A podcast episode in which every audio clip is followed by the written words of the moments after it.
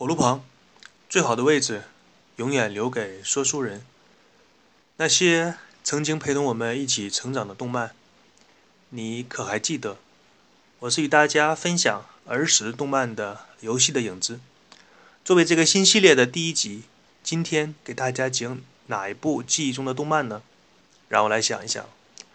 记得有一位演讲界的大师曾经在书中这样写过：“他说，真正的演说家。”会给他的听众留给让他们回味的时间，所以，我决定在说出这部动漫名字之前，先让大家听一下这部动漫的音乐，看看有多少人还记得这部曾经让我们为之不写作业、不吃饭也要去看的动漫。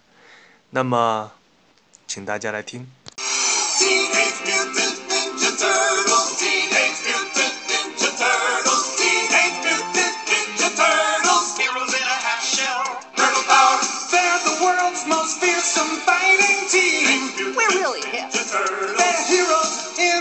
shell and that green. Hey, get a grip. When the evil shredder attacks, these turtle boys don't cut them no slack. Teenage Mutant Ninja Turtles. Teenage Mutant Ninja Turtles. Splinter taught them to be ninja teens. He's a radical rat. Leonardo leads, Donatello does machines. That's a. Raphael is cool, but rude. Michelangelo is a party dude.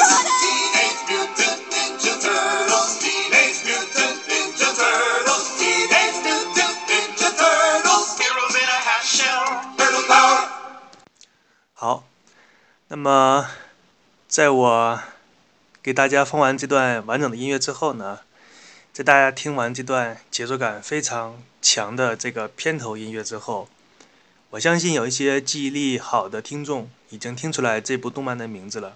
那当然还有一些没有想起来的听众呢，我在这里公布一下这部动漫的名字。国内把它的翻译叫做《忍者神龟》。再仔细想一想，八十年代国内的翻译也是挺逗的，《忍者神龟》。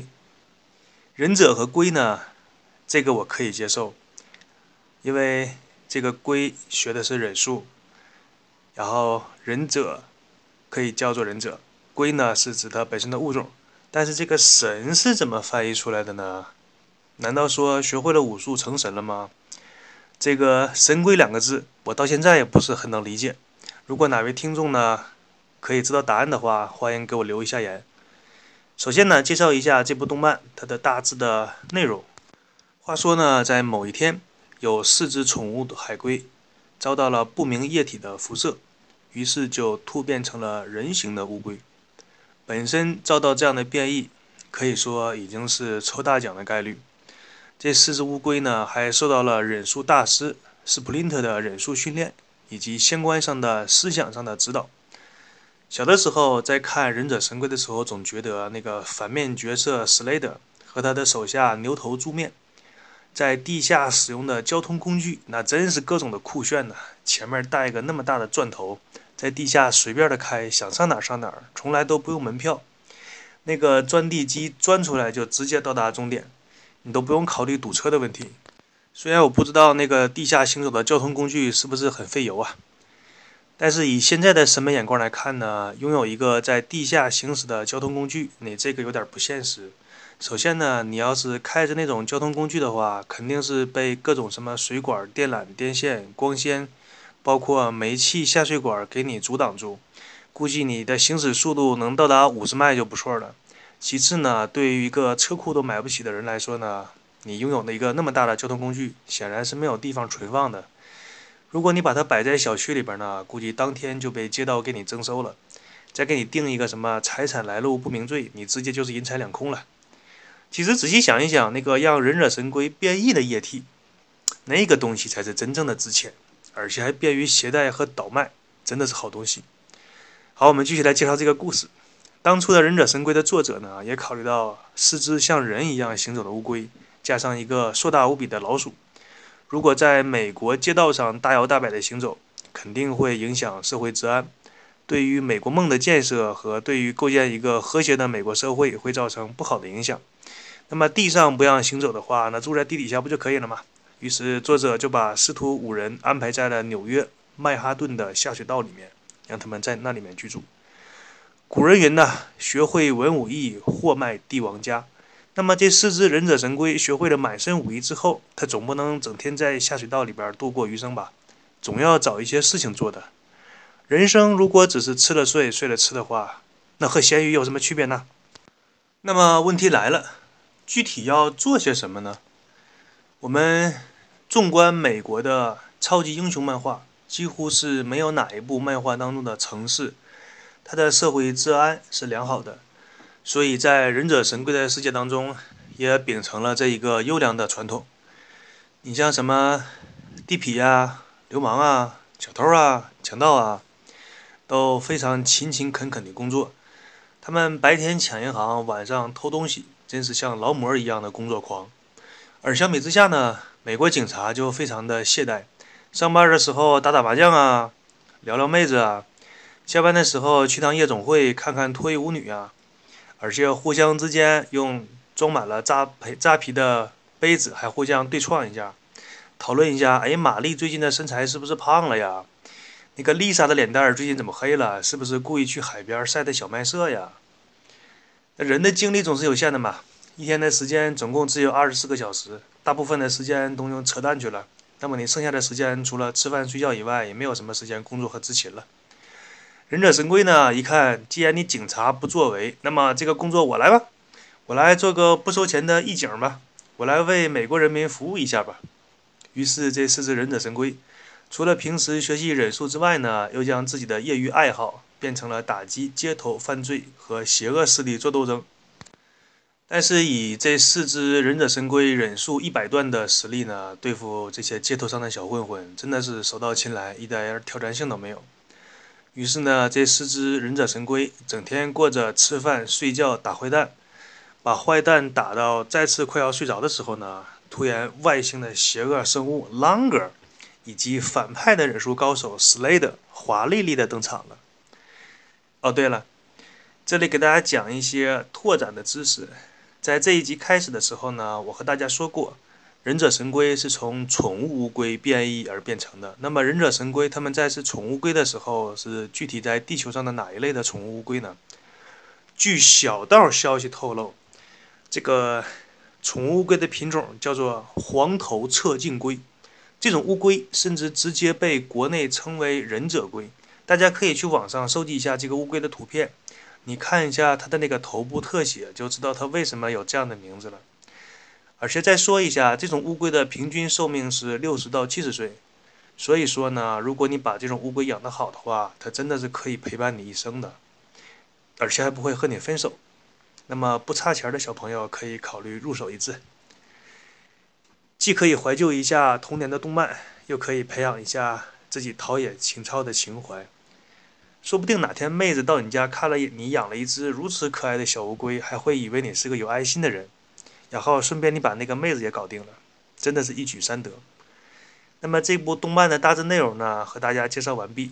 接下来的时间呢，介绍一些大家不太了解的知识，也就是《忍者神龟》它的作者以及它的背后出版团队。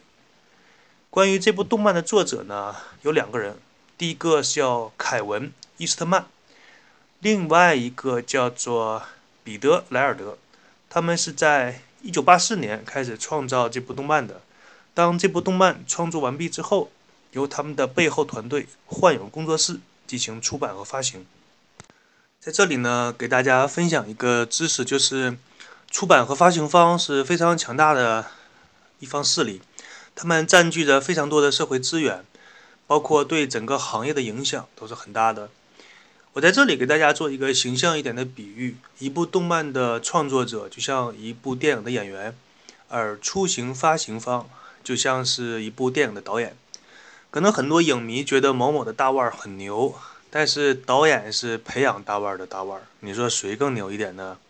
再给大家举个国内的例子，国内现在最大的游戏平台发行商是腾讯，它坐拥有几亿的 QQ 用户，你就算做一个垃圾游戏，如果被腾讯看中，给你大力推广的话，你也是会在一夜之间暴富。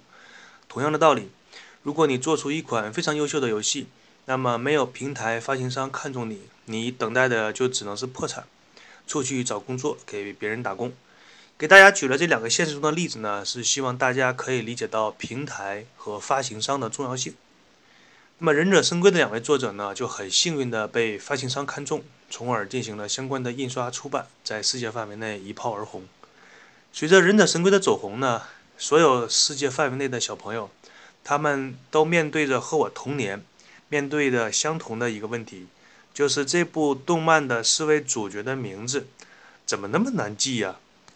为什么说难记呢？你看看同时期我们国产动漫的主角的名字。多么的平易近人又便于理解，好记呢？你像邋遢大王，你一看这个名字就是一个很肮脏的小朋友，平时个人卫生不太好。你看黑猫警长，那一看主角就是一只黑猫嘛，并且他的职位还是个警长。你看没头脑和不高兴，那一看就是一个没有什么头脑，另一个一看脾气还不怎么好。相比较之下呢，我们来看看忍者神龟那里边的四只乌龟的名字。